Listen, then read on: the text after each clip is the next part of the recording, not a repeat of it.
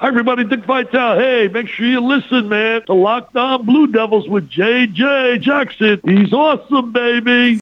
You are Locked On Blue Devils, your daily podcast on the Duke Blue Devils, part of the Locked On Podcast Network. Your team every day. Hello, everybody, and welcome into another edition of the Locked On Blue Devils podcast. So great to have you here with us on our show today. The show today is brought to you by our friends over at Stat Hero. Stat Hero is reshaping the way you play fantasy sports. Dozens of house based games to play daily. No sharks, no funky props, just your skill versus the lineups that you choose. Sign up today at stathero.com slash locked on. On today's show, I'm joined by my good friend Ryan Lavoie to talk about the first weekend of the NCAA tournament as a whole. Duke advancing to the Sweet 16 along with two other teams from the Atlantic Coast Conference. We dive into all of that on today's show. Thanks for making Locked On Blue Devils your first listen each and every day. If you haven't done so already, follow us on Twitter at LO underscore Blue Devils and follow me on Twitter at underscore JJ underscore Jackson underscore. Be sure to subscribe and follow Locked On Blue Devils for free wherever you get your podcasts, as you'll get the latest episode of this podcast as soon as it comes out each and every day. All right, let's get into it. Ryan Lavoie joining me now here on today's show, one of my very good friends, a colleague of mine professionally. Uh, Ryan, we saw March Madness, we saw the NCAA tournament, we're into the Sweet 16.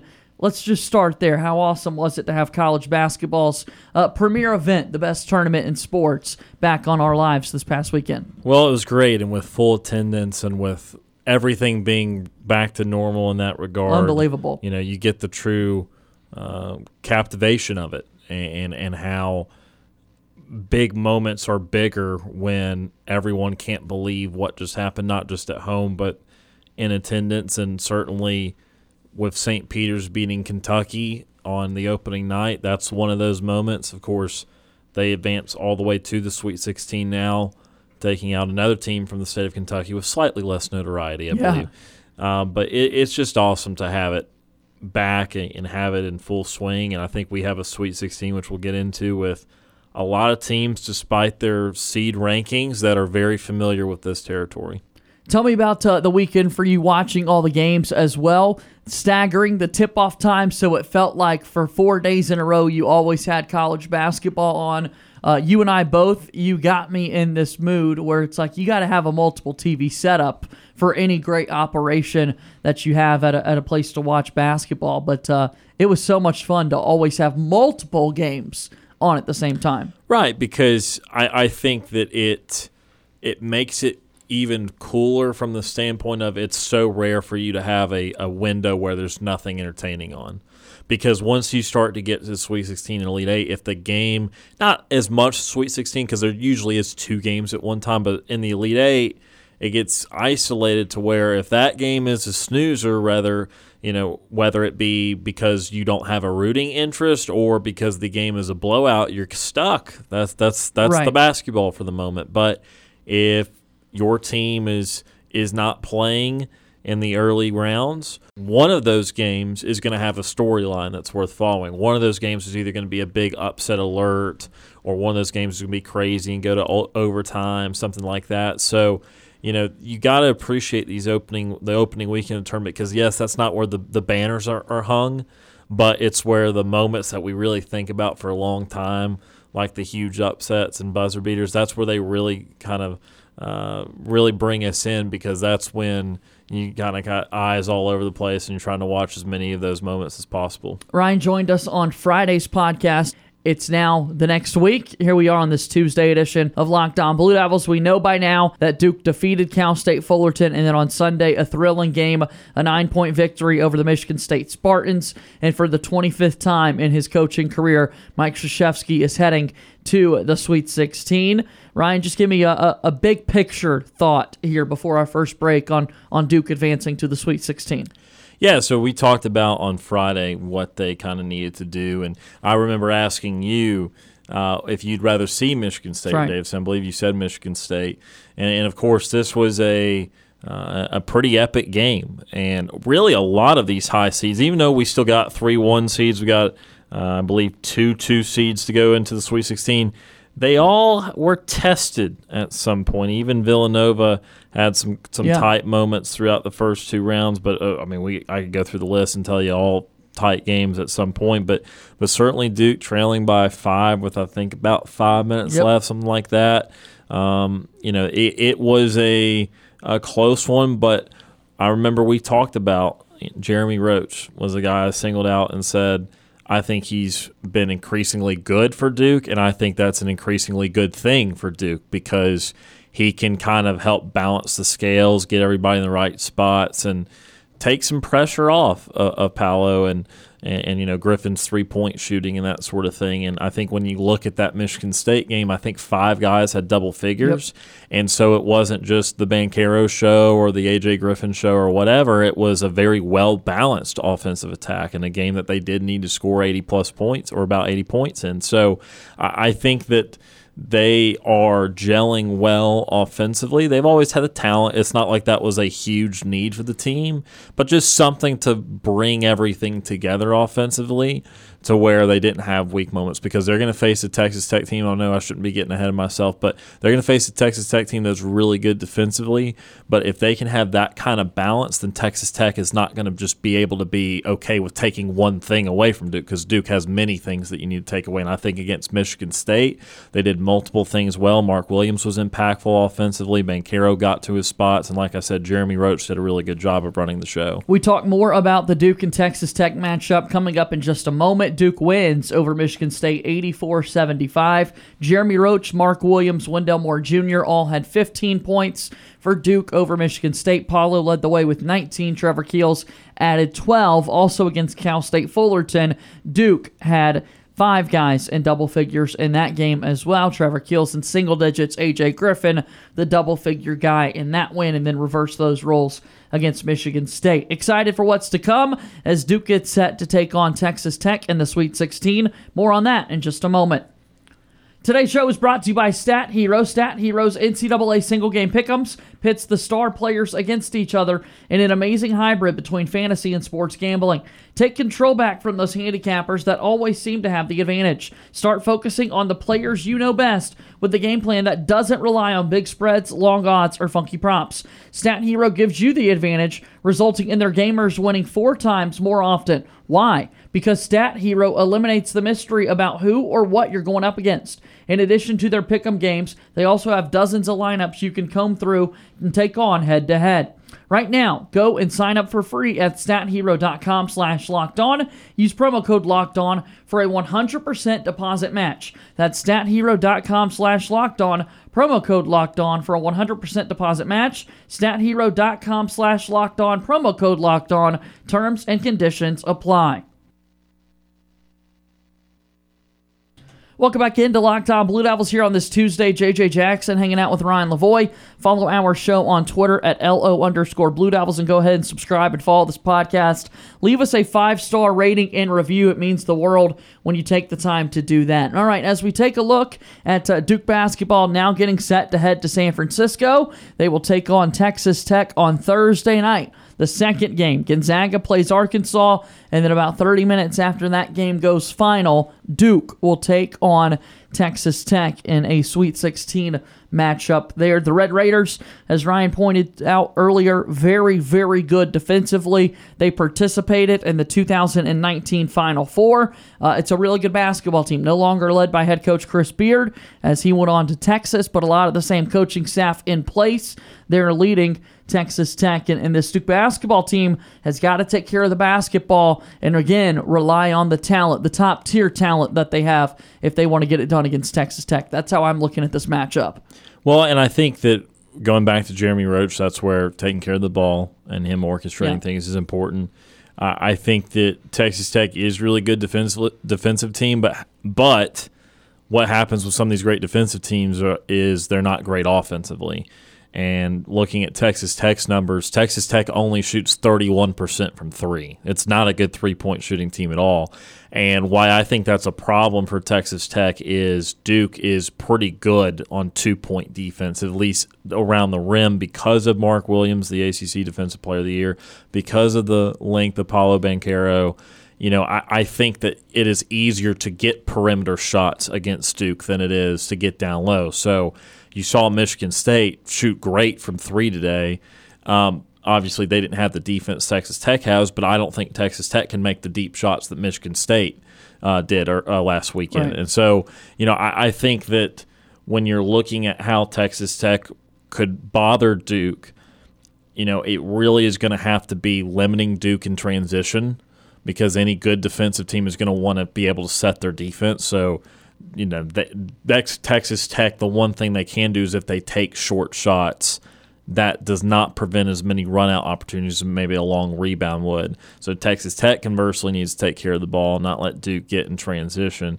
And, and then secondly, I think that they have really got to do a good job when they're on offense. Like I say, try and get Mark Williams out of the game. It, it's not a strategy that a lot of teams employ on guys that are just simply good defenders. Usually, if you have someone that is a great offensive player, you're like, well, we can't stop him defensively, so let's get, just get him out of the game foul wise. Usually, you don't say about a, Right. a rim protector, hey, let's get him out of the game. But I think that they'll have to do that against Duke because, like I said, I think Texas Tech will have trouble scoring in this game because I don't think they'll take advantage of maybe Duke's you know a little bit lesser perimeter defense and I and I know statistically Duke has been very good Mm-hmm. throughout the year so I know a lot of people right now are like hey, this guy hasn't watched but just going off of recent and, Yeah. and what's plagued Duke in the last five As or we six said, the games last five of, five of their last six games in the regular season and the ACC tournament were their worst Right. defensive performances of the year. right and Everything you say is valid.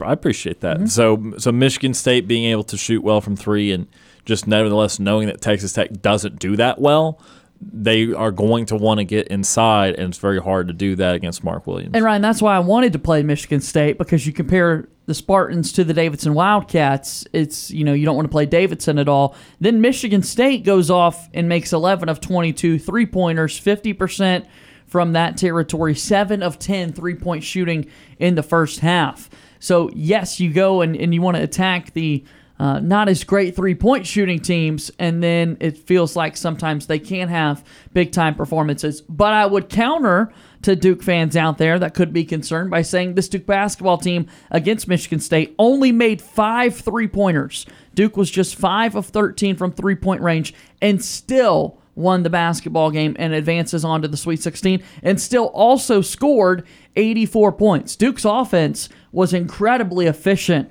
against the Spartans. It was a lot of drives and layups at the rim. You mentioned Jeremy Roach, but watching that game and seeing highlights uh, after the fact again, we've seen Trevor Keels even drive and dump, dump off to Mark Williams. Wendell Moore, Paolo, like sharing the ball with the big guys down there or finishing at the rim.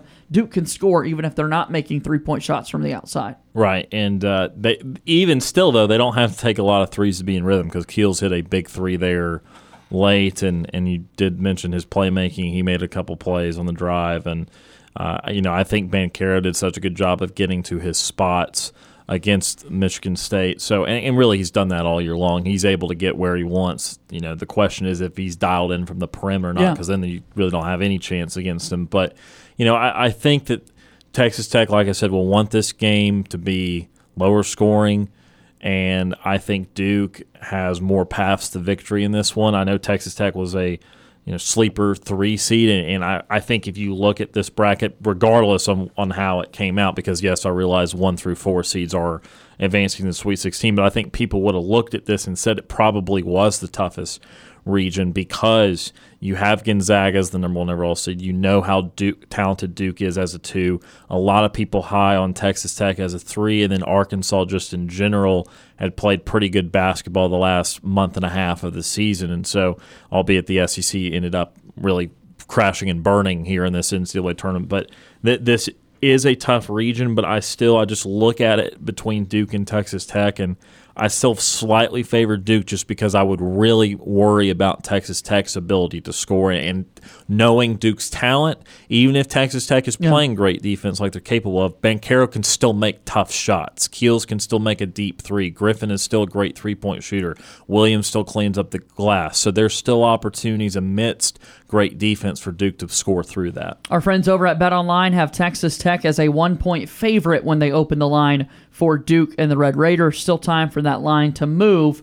more so in favor of Duke, or who knows? Maybe people will send the money over towards uh, Texas Tech and have the Red Raiders be favored by a little bit more. Texas Tech, a 35 point win over Montana State in the first round of the NCAA tournament on Sunday. They defeated Notre Dame by just six. Notre Dame was in the basketball game with a minute left to go, and then Texas Tech made more plays down the stretch to win that one. Interesting, taking a look at some of the Big 12 teams in the Sweet 16. You've got Texas Tech, you've got Kansas, and you've got Iowa State.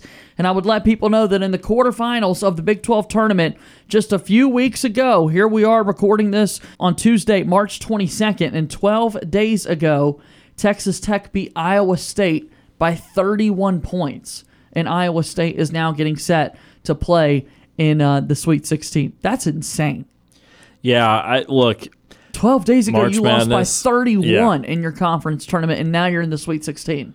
March Madness is just its own unique thing, and I know after the fact we can go back and look at look at it and say, "Oh, this team was clearly playing better basketball." But sometimes it's where did that come from? Yeah. And sometimes it's only well they played great in that one particular tournament because conversely, we expected someone like Iowa to make a big run after winning the Big Ten tournament, or Tennessee after winning the SEC tournament, and they're neither one even sniffed the sweep. I mean, I guess Tennessee won a game, Right. But Tennessee loses there in the round of 32 to an 11 seed, and I know that Michigan is not your typical 11 seed, but a lot of people debated the credentials of Michigan even getting in the NCAA tournament. So that's not the type of team you expect a team like Tennessee, who just ran through their conference tournament, to lose to. So ultimately, it is wacky that Iowa State is in the uh, Sweet 16, and they're going to play a Miami team that knocks out Auburn, who Auburn ranked number one at one point in the season and looked like world beaters for about 25 games. And, you know, I guess you could see them coming more as Yeah. someone that could lose earlier just because their last five or six games. But still, Miami probably not on the list of teams you thought would be in the Sweet 16. So there are some upsets here. They're still power conference teams with the exception of St. Peter's, so it doesn't feel like there's many Cinderellas. But at this time of year, I mean, this time of the tournament, you're really narrowing it down anyway. So, uh, but yeah, it's crazy. You know, Iowa State, I guess, if you try to do some paper math there, then Iowa State you know, would have, uh, you know, whenever Texas Tech loses, you could just say, oh, Iowa State would have lost by 50 of these guys then. No doubt about that. Texas Tech is uh, 27 and 9 on the season. Duke with a 30 and 6 overall record. The Red Raiders lost their final two games of the regular season to TCU and Oklahoma State. They lost by 31 to Iowa State, again a Sweet 16 team. Or excuse me, they won by 31 uh, over Iowa State, who is a Sweet 16 team in the quarterfinal of the Big 12 tournament, and then against Oklahoma in the semifinals. Texas Tech only won by one. Oklahoma did not make the NCAA tournament, and then Texas Tech lost in the Big 12 title game by nine points to Kansas. Let's take one more timeout. When we come back, some other ACC teams in action in the Sweet 16. We talk about that in just a moment. Today's show was brought to you by our friends over at Bet Online. It's that time of year again, as college basketball's tournament is finally upon us. From all the latest odds, contests, and player props, betonline.net is the number one source for all your sports betting needs and information. As I said a moment ago, BetOnline has Texas Tech favored by one against the Duke Blue Devils. BetOnline remains the best spot for all your sports scores, podcasts, and news this season. Head to the website today or use your mobile device to learn more about the trends in action. BetOnline, where the game starts. Found a few moments here today of Locked On Blue Devils. JJ Jackson hanging out with Ryan Lavoie on the show. Duke in the Sweet 16. They are competing in San Francisco as they will take on the Texas Tech Red Raiders. Also making it to the Sweet 16 in the ACC, a league that for all of 2022, until the regular season came to a close, only one ACC team was ranked in the AP Top 25. Following North Carolina's defeat of Duke in Cameron Indoor Stadium, the Tar Heels were added back into the top 25. But for all of 2022, it was only the Duke Blue Devils receiving top 25 votes, and now there are three ACC teams still dancing in the Sweet 16 the Duke Blue Devils, the North Carolina Tar Heels, and 8 seed and 10 seeded the Miami Hurricanes. Tell me about the ACC play as of late. Yeah, well, I mean, it, it really is something else because I would have told you that this league was just having maybe its worst season that we could ever remember. And I, I said, and I'll go ahead and own up to it. I said last weekend, I said, you know, I thought that Duke could have even dominated this conference and probably should have dominated this conference a little bit more than they did. But when you consider that there are three Sweet 16 teams, which is tied for as many as any conference, Right. Well, then all of a sudden that 16 and four looks like a pretty normal run through the gauntlet, win the regular season. Looks very understandable, and I know two of those losses are to these two very teams right here, and so I, I think when you look at uh, Carolina, some people could have seen this coming. Maybe not as much because of Carolina's recent play, although the, the win over Duke was very eye, eyebrow raising, but because Baylor has been getting more and more injuries throughout the season. They were one of the more unhealthy teams that were playing as a, as a higher seed there and then got another injury right before the NCAA tournament. So, not trying to take anything away from North Carolina, they still beat a really good team and uh, shot the lights out and, and almost blew a historical lead, but then came through in overtime. But, you know, that one was kind of seen a little bit, but I don't know how many people saw Miami coming. Uh, when you consider that a USC was a team with a lot of victories. Now, metric wise, they weren't graded out well uh, for a seven seed, and there were some questions about how they got thumped a couple times by UCLA in the Pac-12. But nevertheless, it was a team that won a lot of games, and then. Uh, as I mentioned in the previous segment, for Miami to go and beat Auburn, who uh, at parts of the of the season looked like as a good of team as anybody in the country. You know, Miami really has found something with their guard play and, and just using McGusty and Wong and all these guards to uh, penetrate and open passing lanes and, and all this. And and so Miami has really changed uh, their their season with with that move. And um, you know here we are this is the tournament that matters right? It doesn't matter as much what Miami does on a random February day to Wake Forest or Boston College or whoever they will always care more about this part of it. And uh, when you have three ACC teams in the Sweet 16, uh, it's winning time, it's it's banner time, and, and these teams are coming through. Really impressive stuff from the Atlantic Coast Conference. Miami heading on to the Sweet 16 under head coach Jim Larrañaga. And then, of course, the North Carolina Tar Heels, first season of Hubert Davis, making their way to take on UCLA. Uh, this matchup was supposed to happen a little bit earlier in the season, Ryan. Of course, Duke always plays in the Champions Classic against Michigan State, Kansas, and Kentucky on a rotation. There's also an, an event for college basketball fans annually every season featuring North Carolina, Ohio State, Kentucky, and UCLA. And this year, we were scheduled to see a North Carolina UCLA matchup. COVID 19 had other plans, and all of a sudden, Ohio State, UCLA back out of the event. North Carolina plays Kentucky in the event for a second straight season, and uh, Kentucky blew them out at the gym in that game. But now we actually get to see that North Carolina and UCLA matchup here in the Sweet 16. I think it'll be a better matchup now. I think there's a little bit more on the on the line.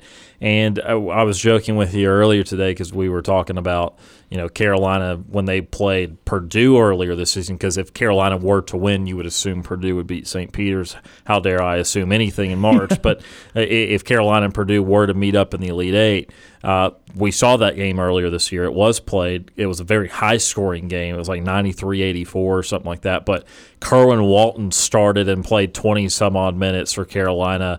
Anthony Harris played like 15, 20 minutes off the bench. Neither one of those guys will play minutes.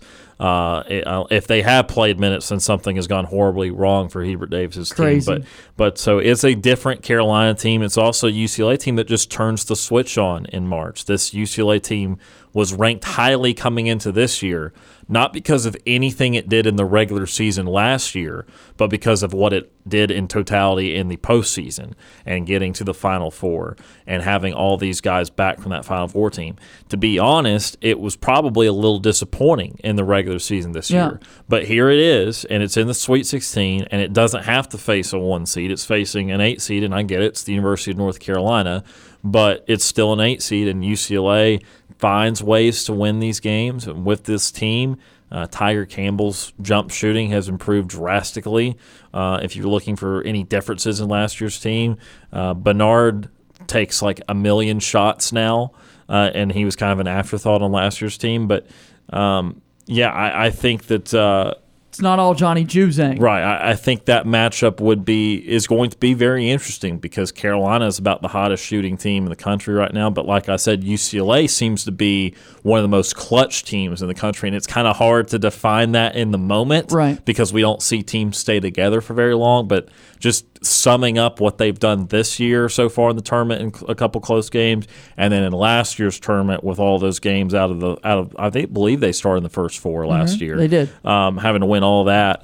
This team has had a trip or two, and, and so if it's a close game, UCLA might get the advantage just because of that. Carolina's had some weaker moments in, in the late games when a close game. And they played an epic first four game last year against Michigan State and then found a way to run all the way to the Final Four, did UCLA. So North Carolina and UCLA going head to head. Miami goes head to head with Iowa State, and then Duke takes on Texas Tech in the Sweet 16. If Duke defeats Texas Tech, they will play the winner of Gonzaga and Arkansas. Either Eric Musselman and the Hogs out of the SEC or a Gonzaga team that is the number one overall seed that lost to the Duke Blue Devils by four in Las Vegas back on Black Friday, the day after Thanksgiving. Ryan, as we wrap up today, just give me your final thoughts on Duke basketball going in uh, to their regional final in San Francisco. Yeah, I think Duke should feel really good. Um, now, granted, I think anyone that advances to the Sweet 16 feels good. Like, I don't think St. Peter's is going to be over there saying, "Man, I can't believe we had such close games." You know, everybody is going to be excited to get here. Everybody's aware that there's a one seed that's already lost. The defending national champions are out. Everyone's aware that big old bad Kentucky is out.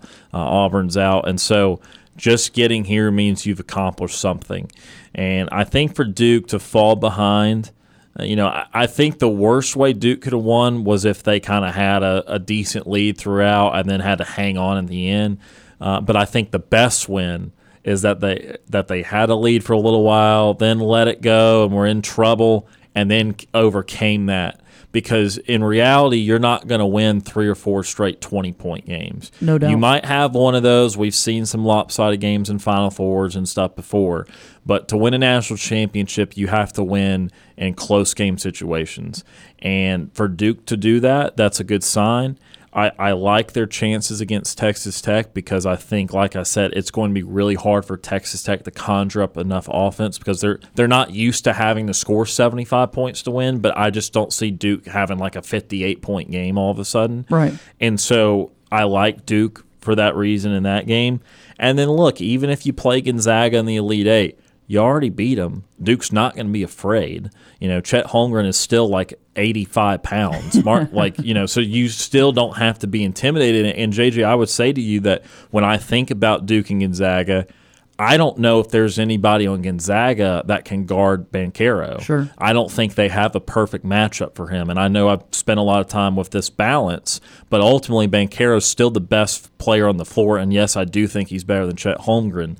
And so He, he showed why when they went head to head in the first Right. meeting, and if it wasn't for cramps in the second, I mean, the guy had like twenty something points in the first half, Sure. and then cramps really took him out of the game in the second half. So I mean, you can talk about how good Timme is, or Holmgren, or, or how good of a shooter Nembhard is, or, or Sear Bolton, but none of those guys are great matchups defensively for Paolo Banchero, and so I, I think that Duke should still feel good about that. Now, do they end up getting the Final Four? We I don't know. see. I, I, I know nothing. I, I my bracket is horrible, but I do know that Duke is not going to be intimidated. They're good enough to beat everyone in this field, and I think they should feel really good about having to battle from behind in a late game situation and, and win a close one like like the Michigan State game. Ryan, thanks for stopping by again for the second straight week, and I hope that you uh, sincerely enjoy all the basketball coming up this weekend. Uh, I plan to. It's the best time of year. You got to savor it because we're running out of games, man. Yes, you got to watch everyone intently. First round, when it's 64 teams still left, you're like, okay, I know I have 32 games. But wait a minute, when more teams get eliminated, that means fewer games up on the schedule as well. That's Ryan Lavoie joining us here today on Locked on Blue Devils. Follow him on Twitter at Ryan Lavoie Zero. You can connect with me on Twitter at underscore JJ underscore Jackson underscore, and be sure to follow the show on Twitter at LO underscore Blue Devils. Be sure to subscribe and follow this podcast right now on your favorite podcast app, and you will get the latest episode of Locked On Blue Devils as soon as it's available each and every day. Now go check out the Locked On ACC podcast with Candace Cooper. As we have told you, It's exciting time of year because there are three teams remaining in the NCAA tournament. That's going to do it for today's show. As always, go Duke. I'll talk to you tomorrow. My name is JJ Jackson. Thank you and good day.